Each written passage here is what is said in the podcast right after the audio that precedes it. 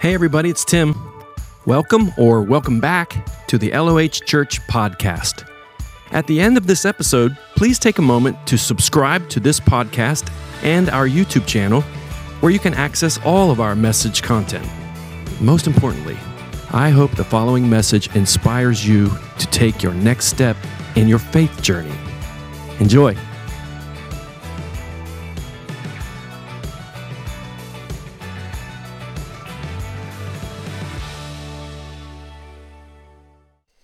I'm going to reserve a seat for myself in the 8 and the 10 o'clock service next week. I'm going to come to both of them. I want to talk to you this morning in our series, uh, The Bible Tells Me So, with this message His cross, your heart, His cross, my heart. As I said in week one, uh, one of the reasons I wanted to uh, craft our Easter series messages the way I have is because I, I know that uh, God wants to re energize our faith. And as I said in week one, I have a burden for those who, over the past year or so, or years or so, have been talking about uh, their faith being shaken and people are deconstructing Christianity and people are uh, announcing they're widely known across the world that they are no longer believers in Christ. And for whatever reason, as I said that week, I don't judge people for that. When you go through tough times, things can be shaken. We're going to look at people that went uh, through tough times here today. But with that said, I'm praying that God will use these messages, and this is something only the Holy Spirit can do because I can't do this. Nobody can do this but God, but He can do this. And that put uh, move the question mark at the end of your thought of faith to an exclamation mark. And so that's what my prayer is. We are in a time where people are questioning, but I believe it's also a time where the Lord graciously wants to rebuild your hope. And so that's my prayer in this series. As I said, through weeks gone by, we're looking at passages in the Old Testament that lead us to the cross. And today we're going to go right to the foot of the cross, right to the foot of the cross. And I want you to think about this. Um, there couldn't have been anything more shattering than to have been a follower of Jesus for three years, three and a half perhaps, and you've left everything to follow him, and to end up where you're ending up as the last 24 hours has unfolded. You would think the whole world was coming to an end. You'd think your world was sh- surely coming to an end. But what they wouldn't realize until after the resurrection, when Jesus begins to meet with them again, all of this had been foretold. All of it. That there was someone bigger than they were, someone bigger than the Roman Empire, and he was in control of all the things. And that's what we need to know today when we live in a world when we don't know what the next thing is that's going to be told on the news alerts that happen, maybe on your phone or on the television. What is going to happen next? Will there be, what is next? We need to know that all of these things have been foretold and God is in control. And not only that, God is wanting to come up close and personal today with you, with me, with people watching, that people will be watching, people who will be listening. God has tailor made moments. There are all kinds of moments in life, and sometimes there are more than one God moment. But listen, when God creates a moment, man, we need to seize it. And so I pray that we will all do that. We're going to start in the Gospel of John. John chapter 19 as we begin. And, and, and, and as we begin, we are already six hours into the crucifixion. The nails have been driven into Jesus' hands and into his ankles, and it's almost over. There's only a few minutes l- left. It's almost over, and it can seem like everything is ending, but everything is really just beginning. Really just beginning. And look what John says. Later, knowing that everything had now been finished, and so that the scripture would be fulfilled. And that's what we've been talking about week after week. Jesus said, I am thirsty. And so a jar of wine vinegar was there, and so they soaked a sponge in it, put the sponge on a stalk of the hyssop plant, and lifted it to Jesus' lips. And when he had received the drink, Jesus said, It is finished. And I think he proclaimed that. Next verse. With that, he bowed his head and gave up his spirit. And the soldiers therefore came and broke the legs of the first man who had been crucified with Jesus, and then those of the other.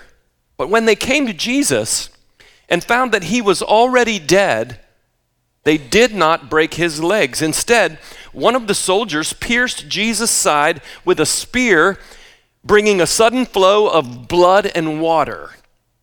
And then this is an interesting passage. The man who saw it has given testimony, and his testimony is true. He's talking about this thing of the water and the blood flowing out. He's like zeroing in on that and he's and he's making a big deal about this. And look at his he knows that he's telling the truth. And he testifies so that you may also believe. John's favorite word in his gospel for 21 chapters. These things have happened so that the scripture would be fulfilled. Not one of his bones will be broken. And as another scripture says, they will look on the one they have pierced. Why was John making such a big deal about the blood and water flowing out? Well, when the Gospel of John was written, there was a false teaching that was permeating through the church world that said that Jesus of Nazareth wasn't really a human being. He was like a, an angelic in between God and angels. He was like an intermediary. And so his humanity, there really, he wasn't human. He was kind of ghosty. And, and, and, and when he died, you know, the, the ghost, the ghost part uh, left. And, and, they, and they made hay with that and where they could justify what you did uh, sinfully in your body as long as you were a spiritual being and had the, like and so it, it, it went off into all kinds of error and john is using this story to say i saw blood and water come out. In other words he was a real human being.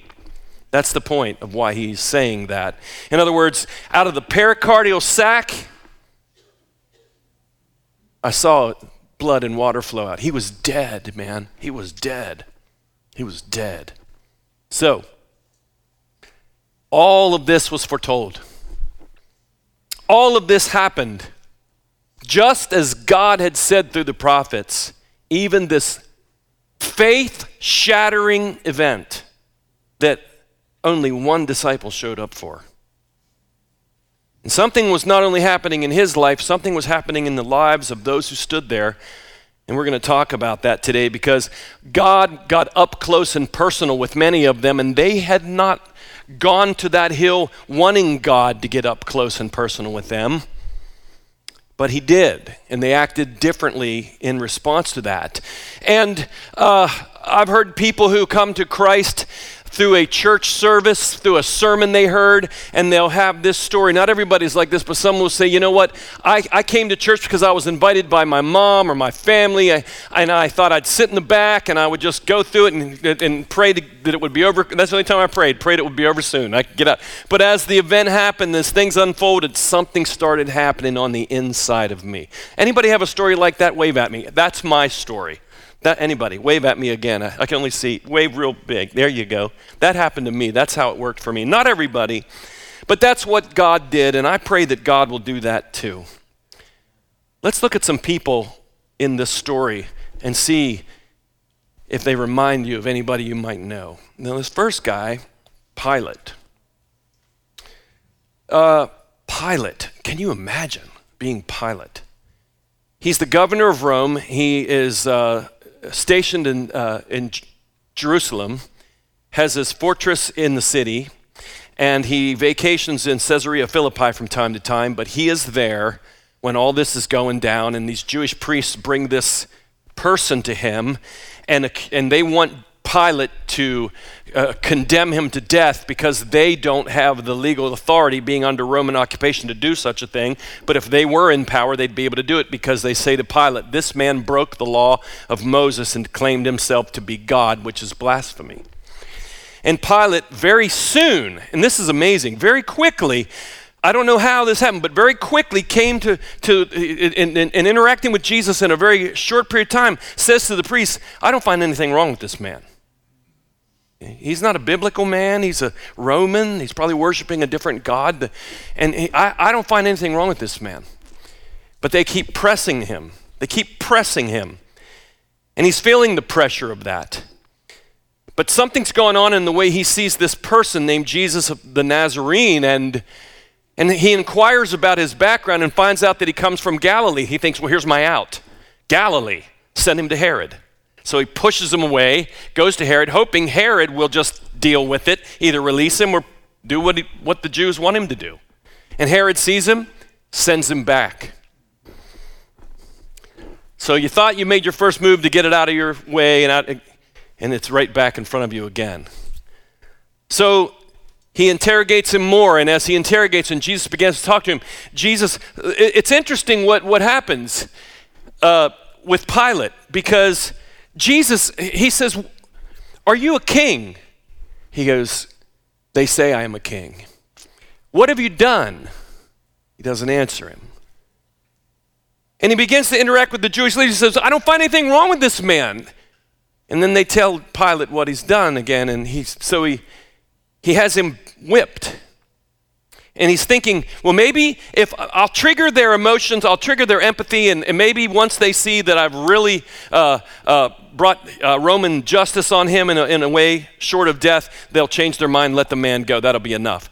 And so when they bring Jesus out, what we know from Isaiah is he is beaten beyond recognition and more, and he's disfigured more than any human. He doesn't even look human. And, and, and, in, and in Latin, uh, which, uh, which Pilate spoke, he says, Ecce homo, behold this man. Take a look at this man. And it triggers the venom in them to shout even louder, crucify him. Crucify him. So he brings him back in again, and he, and he wants to find a reason to be able to say, I don't want. And he asks Jesus, Where are you from? And he doesn't answer him. He says, Don't you realize that I have the power to crucify you or set you free? And Jesus says, You would have no power over me lest it had been given you. He who has delivered you to me, he's the greater sinner. And then he asks him, Are you asking this on your own initiative? Jesus, in that moment, is, is looking for a way to lead. Christ is le- looking for a way to lead this man to Christ. And at this time, with the pressure on, he gets a note from his wife. She texts in and says, No. No, she, she gets through. Have nothing to do with this righteous man. I suffered much in a dream about him last night. This is the, this is the weight Pilate's under.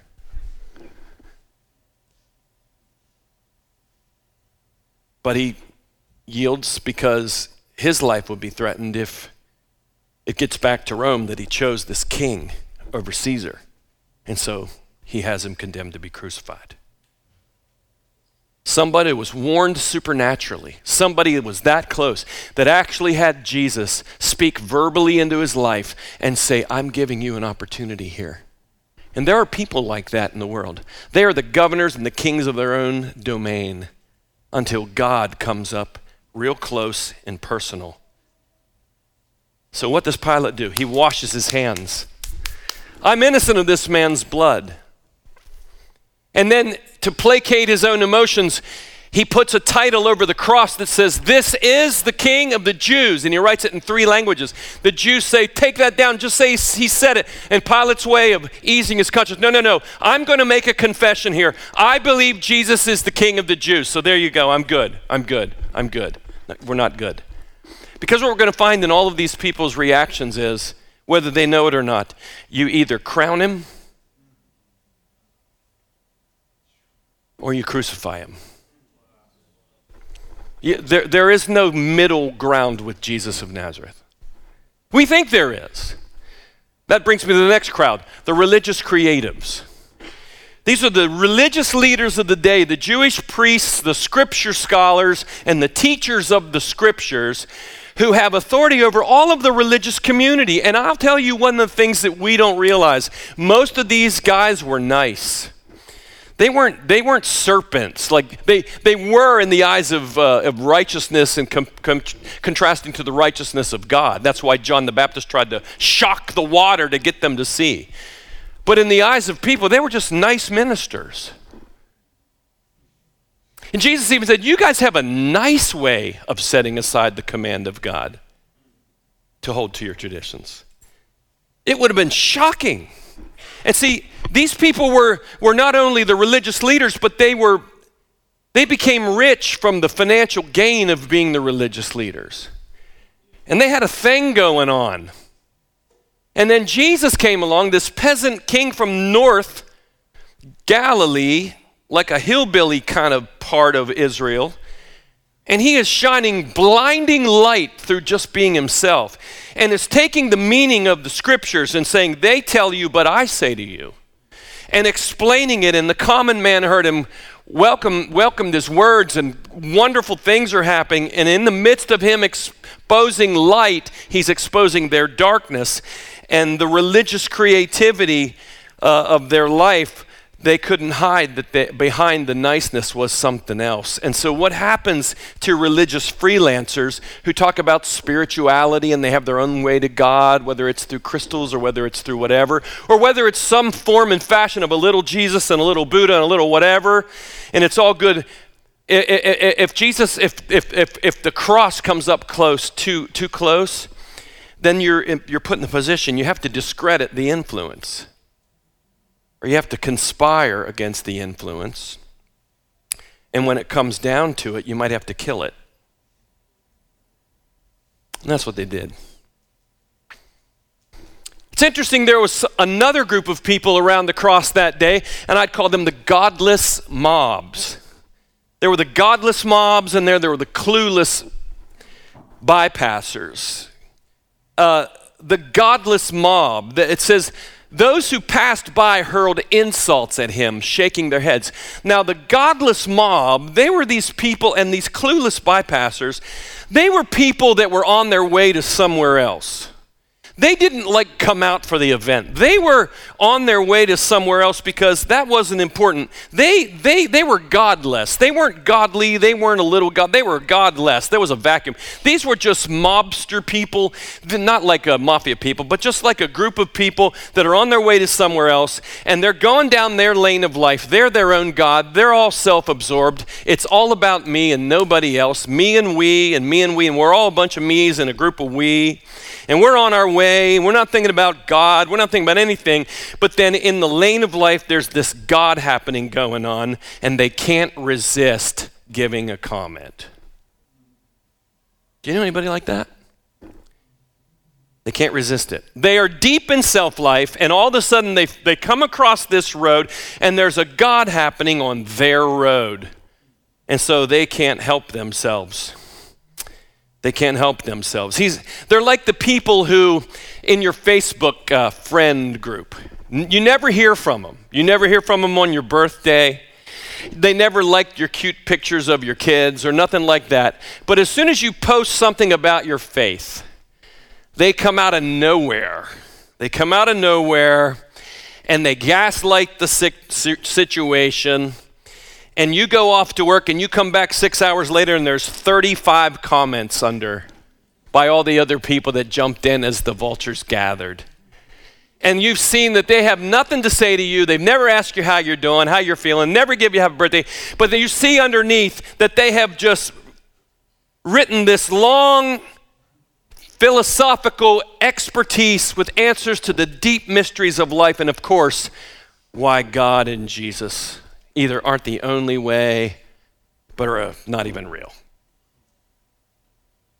The godless mob. They're on their way and they stop and they hear this is going on. So the only thing they have to say is, Yeah, yeah, yeah, yeah.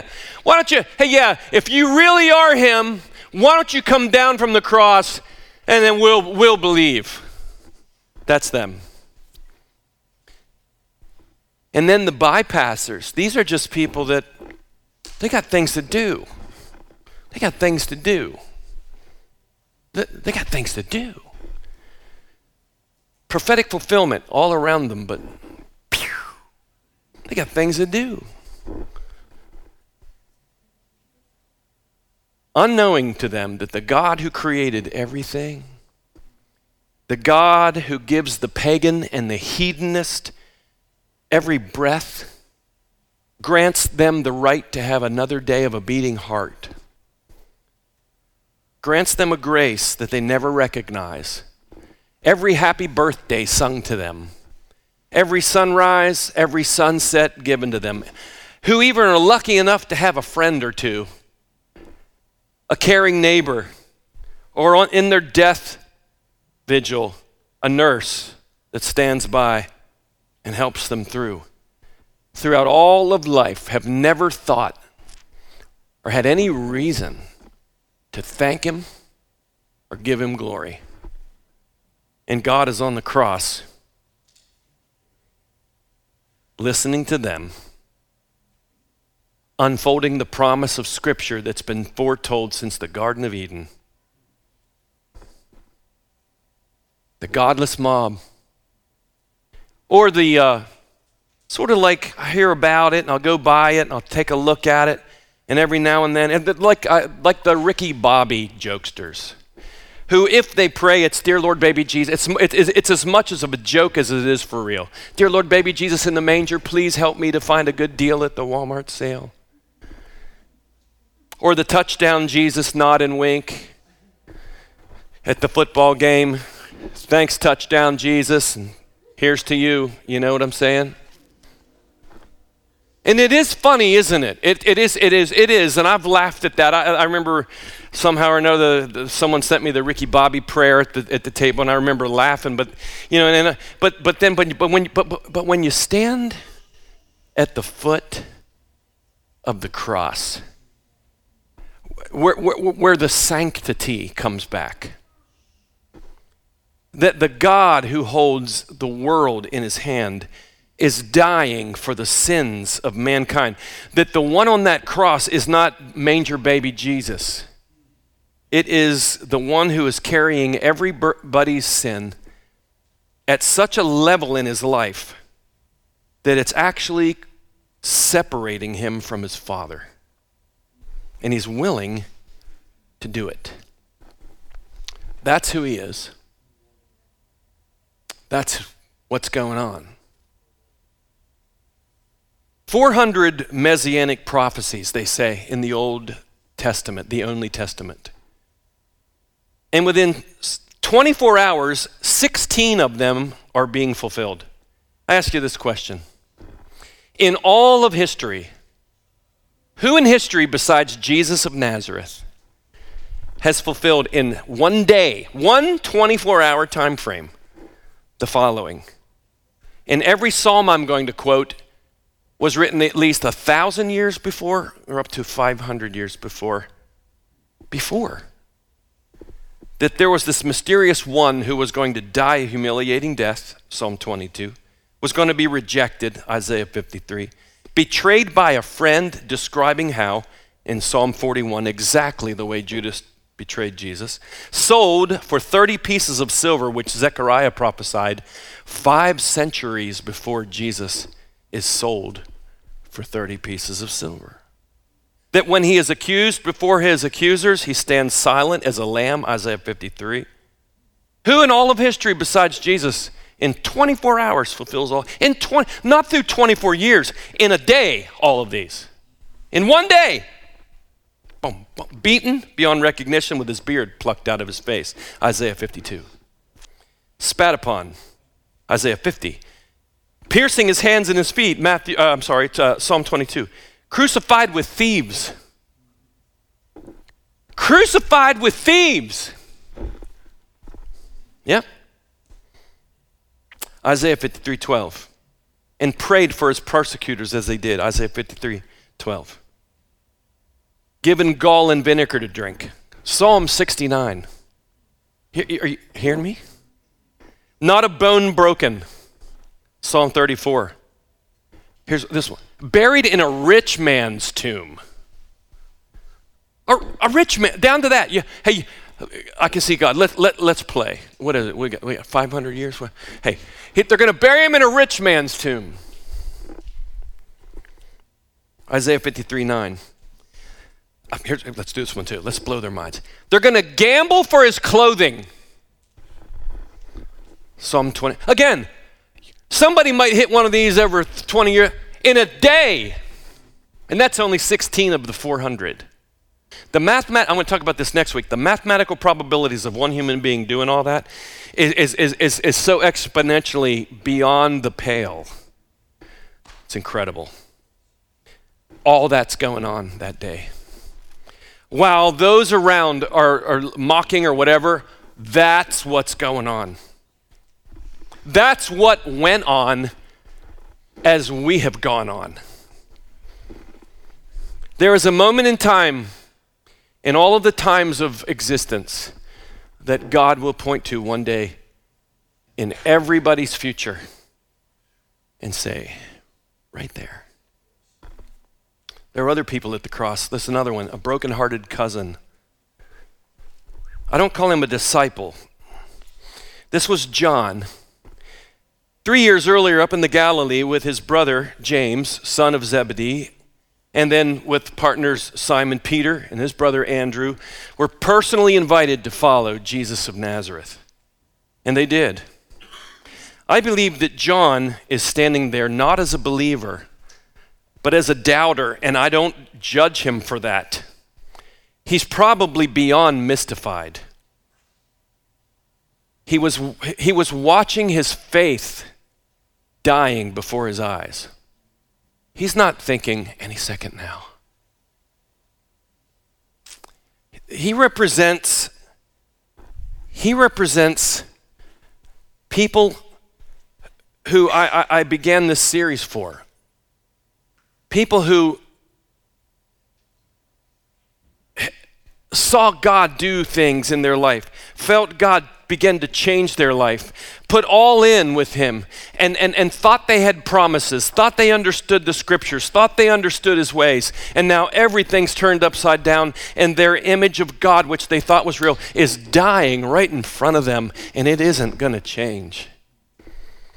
And you're you're still emotionally attached to something that you don't even know is real anymore.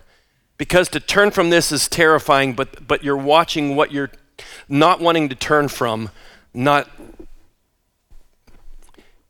it's dying in front of you. I believe that's John. Some say cousin. We know John the Baptist was his cousin. John the Apostle, this is interesting. According to church tradition, and, and this is also one of, the, one of the women that's standing at the foot of the cross is a woman by the name of Salome. And, and, and a lot of conservative church uh, scholars say that Salome was the wife of Zebedee. And in one account of the Gospels, it says that Salome was Jesus' mother Mary's sister, which would have made John and James, Jesus' cousin. Smith's Bible Dictionary, Easton Bible Dictionary, if you're interested. Greek scholars aren't. James Orr and Alford all agree with that. So here is a church going kid watching his church collapse. Here is a PK watching the P fall by the wayside here is a moment where it's like, God, please. I, wh- why is this happening? Why are you contradicting yourself? He's at the foot of that cross. But here's the thing when we are in such a whirlwind, when we are gripped by it and it, is, it seems to be pulling us down and everything is ending and everything is dying, in the sovereignty of God, He's allowing it to happen because He's going to come in a new way and bring you up in a new way. Just hold on in these moments. Hold on in the moments of the crucifixion. And I don't say this as a cliche. There isn't a promise for us that three days after it's all going to change. But up the road somewhere, because He is the risen Son of God, He is going to bring you up. Just stand, just stand. And if you fall, lay in a place where God can touch your life. What I would do if I wasn't doing this right here, in the moments when there have been moments where I've had to do this, where everything in me was n- only God, only God has always come back into my world when I couldn't get to His and didn't expect me to stand on my feet. He got down off His. He got down off His. And that's the Jesus I know. Jesus I know. So until that changes in your world, and I, I don't know if you're in this crowd or not, I don't know if you're watching, I don't know if you're listening, but I know you're out there because it's permeating all over the world in many places. While you're still in that mode, if you can't stand, just stay, lay in the place. And say, God, I'll die here in doubt before I turn back. I don't, I don't think God will let you down. I know God won't let you down. You might have the greatest. T- Do you know this guy I'm talking about? When Mary Magdalene says, we, we, he, He's risen. Peter runs to the tomb and John runs with him. And I love, I love John puts this little dig in. You, you, uh, you got to read the Bible closely. John puts this little dig in and he goes, Peter ran first, but I outran him and got there first. I think it's like, you have 500 in your church? I got 509 in our church. I think it's that guy. He's like, wherever this goes, Peter's going to read that and be like, uh, that's, that's, that's what I would have done. That's what I'm just projecting my, my thing on, on John right there. But he did, he did say, I got there first. And then he also says this Peter looked in and saw the things and came out and wondered. John says, I looked in and saw the things and, and believed. I think he's, I think he's like a little fisherman thing, like, you caught four, I got nine. I think that's what he's doing, man. That's what he's doing. This is the guy that's standing at the cross. At least I'll take care of his mom. To that guy. To that guy.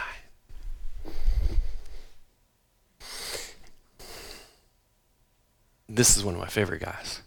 The centurion. He's not a Jew, he's not a Bible guy.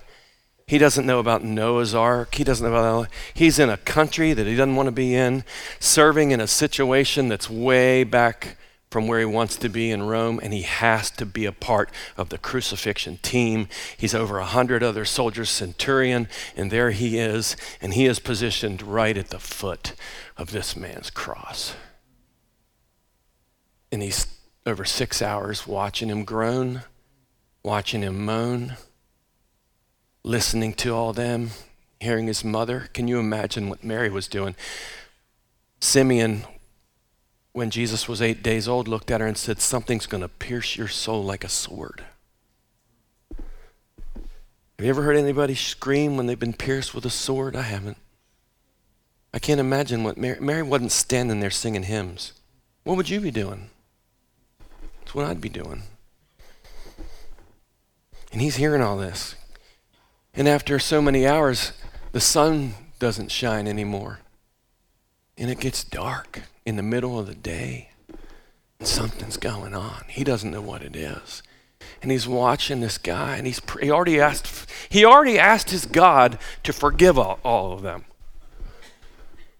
Forgive us? And he's captured by a sovereign act of reality that he just happened to be placed in by someone under, with more authority than Pilate. And there he was. And when Jesus breathes his last, this centurion says, Oh, and the ground started shaking too. That'll add to it. This man was truly innocent. That's one gospel. The other gospel says, This was the Son of God. The literal says, This man was a son of the gods. That's this guy. And then there's the crook who comes clean. Like Isaiah said, he, the Messiah they would think he was dying for his own sins. He would be crucified with thieves. But what he was really doing was stealing the hearts of the people. The best, the best theft that's ever taken place. And this criminal, along with the other criminal early in the game, was mocking Jesus too. But as the sky grew dark, and the breaths in his own life began to become more labored, and it got real, real fast. It's how merciful God is. God, in His mercy, because you can't even come to Jesus unless the Father draws you. Nobody found Jesus, Jesus found us. Something begins to change inside of him, and he looks over and he sees that of all the places in the world where this could happen, and of all the times in the world where the executioner's calendar could have been set, God caused this guy in his sin to get caught so that being caught, he would be placed right next to the Savior of the world and get it. I know people and I don't know about you, but I know I feel this way. I feel like I'm the least of these. The Apostle Paul, you ever read his stuff? In the last letter he wrote, he goes, You know what? I'm the worst sinner of all. That's not hyperbole. I think he felt that way. Sometimes I think that I don't ever want to get used to thinking I, I, have earned this. I, I, don't want to ever think I've earned it. I don't ever want to, I don't want ever, no matter what, don't, no matter what, I want to go, oh, I want God to always keep me back where I, where I should, where my feet should never leave. Right at the foot of that cross. Knowing I have no business hearing, I have no business knowing, and God, in a moment of time in my life and in your life and in your life and your life, and those who are watching, those who are listening, maybe someone will tell you about this. You'll hear it on Facebook. They'll set, share it, and there's something inside of you that says, hit click. And, like, and, and you don't know why, and you did, and now you've listened this far in, and it's like God's hooked you on the, on the hook, and He's reeling you in, and you don't even, you're, you're pulling back, but it's reeling hard. And uh, there you are or maybe you're dying, or maybe something's dying, or maybe you know whatever is was is no more and you're crushed and you don't even see a reason to live and you got hours maybe and God has all of a sudden placed you in your sin and your penalty right next to your way out. And you don't have to know scripture and you don't have to know creeds and you don't have to call the priest. You just turn your eyes toward this one named Jesus and say his name and ask him to help you. And he'll give you more than you ever, ever, ever could imagine. And say, Today you'll be with me in paradise. How many of you love that Jesus right there? Mm-hmm.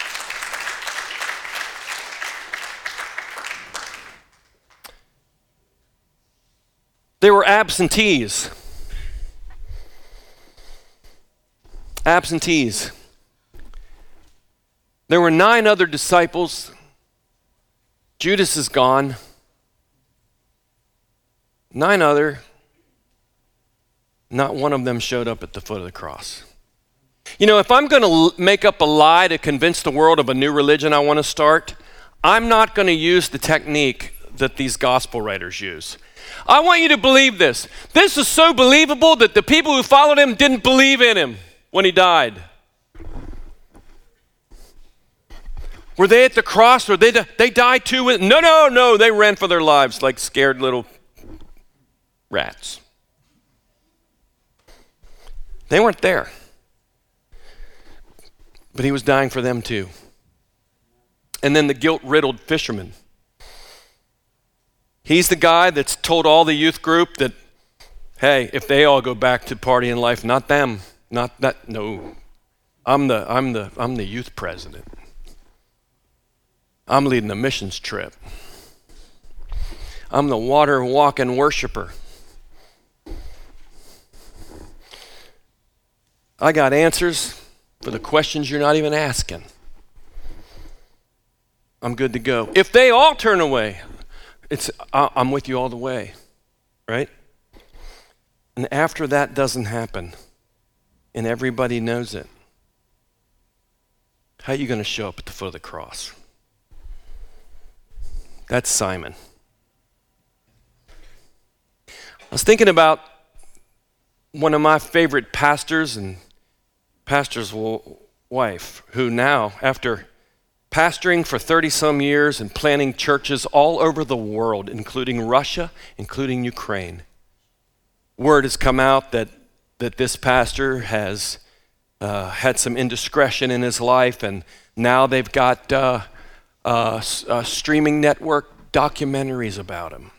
Never mentioned anything good he ever did. Never, never talked about all the people that God used in spite of the guys, th- whatever, to touch a life. Now it's all about, now it's all about, and Christians dig that. You know why you dig it? Because it's not you. And it would never happen to you, would it? Never happen to you.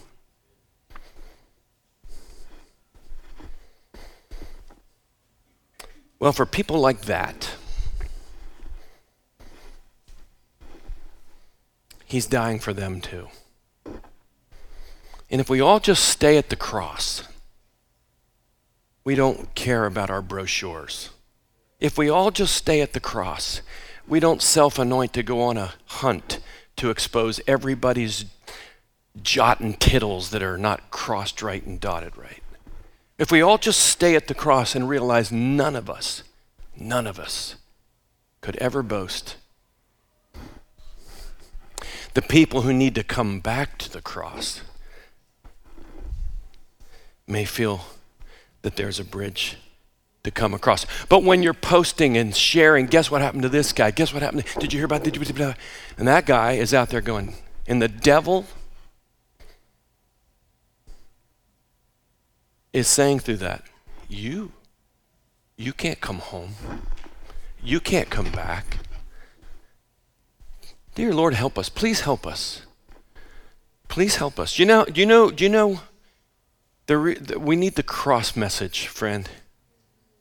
We need the, the, we need the Holy Spirit presence so strong that even when God is using you in that presence, you, you never mistake God working through you as God working through you because you're worthy of it. Help us, Lord. I'm going to close in a minute. Let's go to the next part. Any you getting anything out of this? Was that Next verse. All the crowds that had gathered for this spectacle, when they saw what had taken place, they went home striking their chest. One translation says they beat their breasts. It's a, it's a Middle Eastern uh, uh, description of lamenting, feeling bad, feeling emotionally moved by something that's so bad it's so bad that you, you're just emotionally distraught over it. And then the centurion once again giving his, uh, giving his confession. But this reminds me of, uh, I, will I'll, I'll call them holiday believers. Um, now, holiday believers. Like, you know, there are, Chris, there are Christmas holiday believers. That, that, are they in or out? I don't know. Uh, ask, ask the people that are judging Brian Houston, they'll tell you. Um, they, they know everything. Um, they'll tell you. But whether they're in or out, I don't know. But, but, but they think he's their Savior, and he might be, but he's not their Lord. And the holiday believer loves Christmas Eve, and they love shopping, and they love to hear the Andy Williams and the and the Christmas music, the fa la la la la's and all that. And but they like the they they like the they you got to have the old. And listen, if they come to Christmas Eve, you got to do it their way. They they wanted to hear the old songs because it gives them the feels. Gives them the feels. And you know what? Even the merchants of the earth are all into that. Do you ever notice how spiritual the merchants of the earth are? From, uh, from, from as soon as the great pumpkin leaves until, until, until the ball drops, the merchants of the earth, man, Jesus is welcome. Come on in. Bath and, bo- bath and body, bath and body, bath and body, you name it. Jesus is in the market. Jesus, oh little town, yeah, come on in. Oh little town, a yeah, more, more, come on in. Yeah, here's four, three for nine ninety nine. Oh, joy to the world. But I was I was buying Easter stuff for my grandkids the other day, and there was no on a hill far away. I didn't ask you to sing, I was just telling you. I'm just kidding. Jesus, keep me near the cross. Yeah, that one doesn't sell. You know, uh, I was sinking deep in sin. sin. No, no, no, no, no, no. La, la, la, la, la. No. Joy to the world, the Lord has come. Right? So, but the feels, oh man, the feels. Listen, I used to be one of them. Even in my lowest thing in my living my own life, I loved Christmas Eve. And I loved, I even came to church at Easter because I love, and I'd even watch some, some of the movies on TV because I wanted to have the feels. I wanted to have that little emotional bit of thing about Jesus on the cross. And I didn't, I wasn't mocking it. I, I believed in that. I, I, I, I, I didn't live for him. I didn't, but I, but the feels, do you know what I'm talking about? Uh, you're a feeler, but not a follower.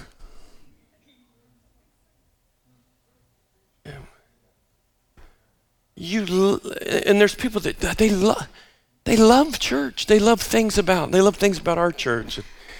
The coffee and the nice people and the chairs and the and, and me and uh, you know, but but So they beat their breast and they went home. It doesn't say they went home and they said, you know what? I'm sick of living this phony life. I want to follow this man. It's, it's, it's, it's, I want the saving, I want the singing, I want the, but the lordship, I surrender all. Where did those songs go? Where did the I surrender all songs go? Where did they go? Where do they go? Why is it predominantly, you love me just the way I am?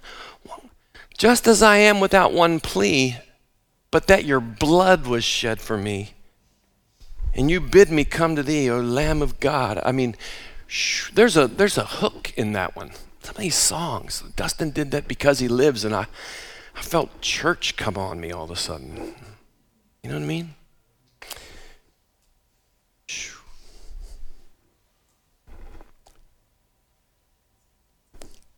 I believe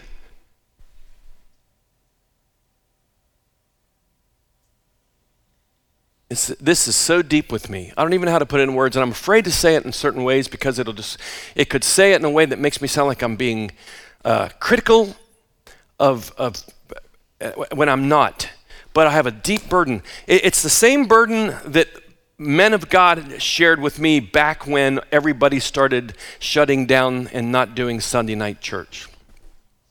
And some of the old timers got with a lot of us new timers and said, Whatever you do, don't stop having church on Sunday night.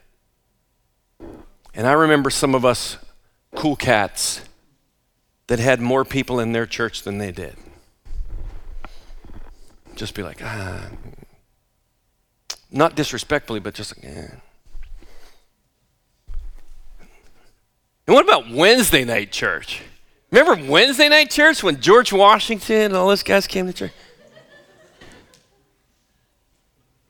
Uh, I got a deep burden about now the radical thing to do is to come to Sunday morning church four or five weeks in a row. Because some people after that get nervous.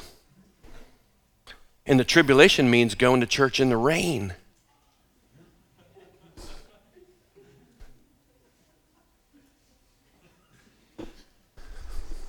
I don't, I'm just, there's things that bother me. There's things that bother me.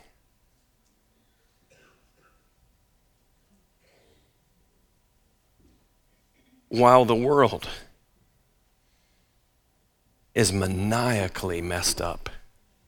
And there are segments of power groups in the world that are hell bent on making sure this country and the West never returns. Never returns to any kind of Abraham, Isaac, Jacob, Jesus, Peter, James, and John. I wonder how many kids are being named Paul and Peter today compared to how many kids in the 40s were being named Paul and Peter today.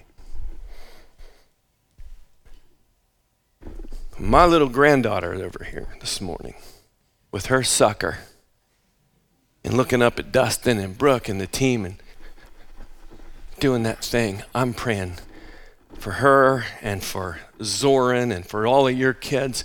I'm praying, God, give them a Holy Ghost visitation that will turn them inside out, right side up, upside down. And when the floods of this world come, they will have something that, like a well springing up on the inside, will say, You do what you want, but as for me and my house, and for me and my dorm room, and for me and my, we're going to serve the Lord.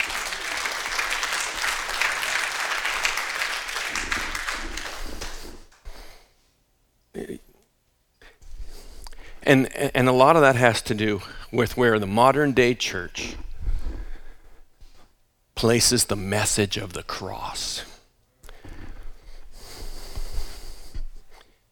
I said, where it's placed. In the, in the, in the book of Revelation, I'm, I'm way off my notes now, I'll never come back. But in the book of Revelation, the Lamb is in the center of the throne, not on the side. The wind isn't in the center, and the rain isn't in the center, and the elders aren't in the center, and the preachers aren't in the center, and the churches aren't in the center. The Lamb's in the center. And you know who everybody in heaven has their eyes on? The Lamb, the Lamb, the Lamb. You know why? Because he was slain. And with his blood, he purchased men for God. I tremble thinking that in this modern day era, era I represent what Simon and Andrew and James and Paul paid their lives to say. And I pray for a visitation. I pray for a moment at the foot of that cross. I'm going to close with this. Last slide. Last slide. Let this message not only move your heart, let him have your heart. And you might say, Tim, I gave my heart to Jesus when I was 15 years old. I want to ask you this question Is that it? You haven't had to give it to him again? I feel like I got to give it to him every day. Not because I, I don't mean I'm, I have to get saved every day. I don't know about you, but by four o'clock this afternoon, the winds of the world and the waves of the world start to work, right? And by the end of the night, there are times I need to go, Jesus, man, I, today was a wonderful day walking in the streams of heaven. And then there's other days it's like, have mercy on me, O God, according to your loving kindness, according to the multitude of tender mercies have blot, right? I know when I want to know my heart is right at the finish line. At the finish line. In between here to there, I want to keep letting my, letting my heart go from being moved to ha- letting Him have it. And so I ask you to stand. I want to preach where everybody's shouting and dancing down the aisles at the end of the service. Not where everybody's going. But, but, I don't know if there's a I don't know if there's somebody in this room like Tim McGregor at 17 years old or not. But I tell you who he was. He was sitting in a service like this and knew everything the pastor said, knew all the verses, had all the feels at different times in the church. But he but but but Jesus didn't have my heart. And I've been in a lot of services like that. I was an expert church service goer. And then one day, he went from out here to like right here. I'm like trying to look around. It's like right here. And started pressing right here. And I pray if that's you, friend, I pray that you lose your expertise in slipping away. And I pray that God grabs you.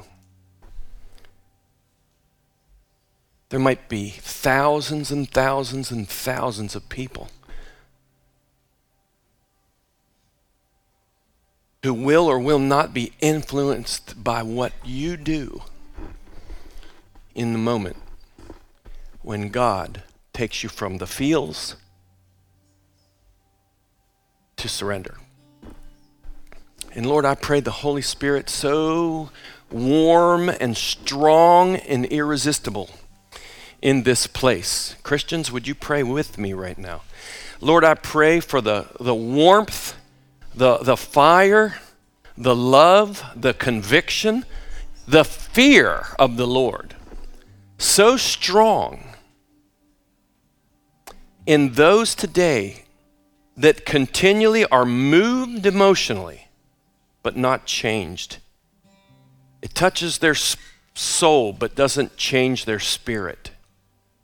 That today would be the day for you. By a power that's beyond the power of man's persuasion, a demonstration of the Spirit to mark a moment in time for those that are here and those that are watching, those that are listening. Friend, if that's you, your life, God ordained it before you were born to hear Him speak through a preacher to bring you out of the darkness into marvelous light and change. I pray with these altars open that you would make a public step out of the crowd at the cross and kneel at the foot of the cross. From the back to the front, I pray you'd do that. Whether you're in a car, whether you're watching, or in a dorm room, wherever, you'd get on your knees somewhere as soon as you can and you would just say, Lord, I'm yours. Here's my heart. Here's my soul. Here's the thing that I've held back. I've given you money. I've given you time. I've given you service. I've given you words. I've given you everything. But the one thing you've always wanted here's my heart. Here's my heart. And I give it to you today.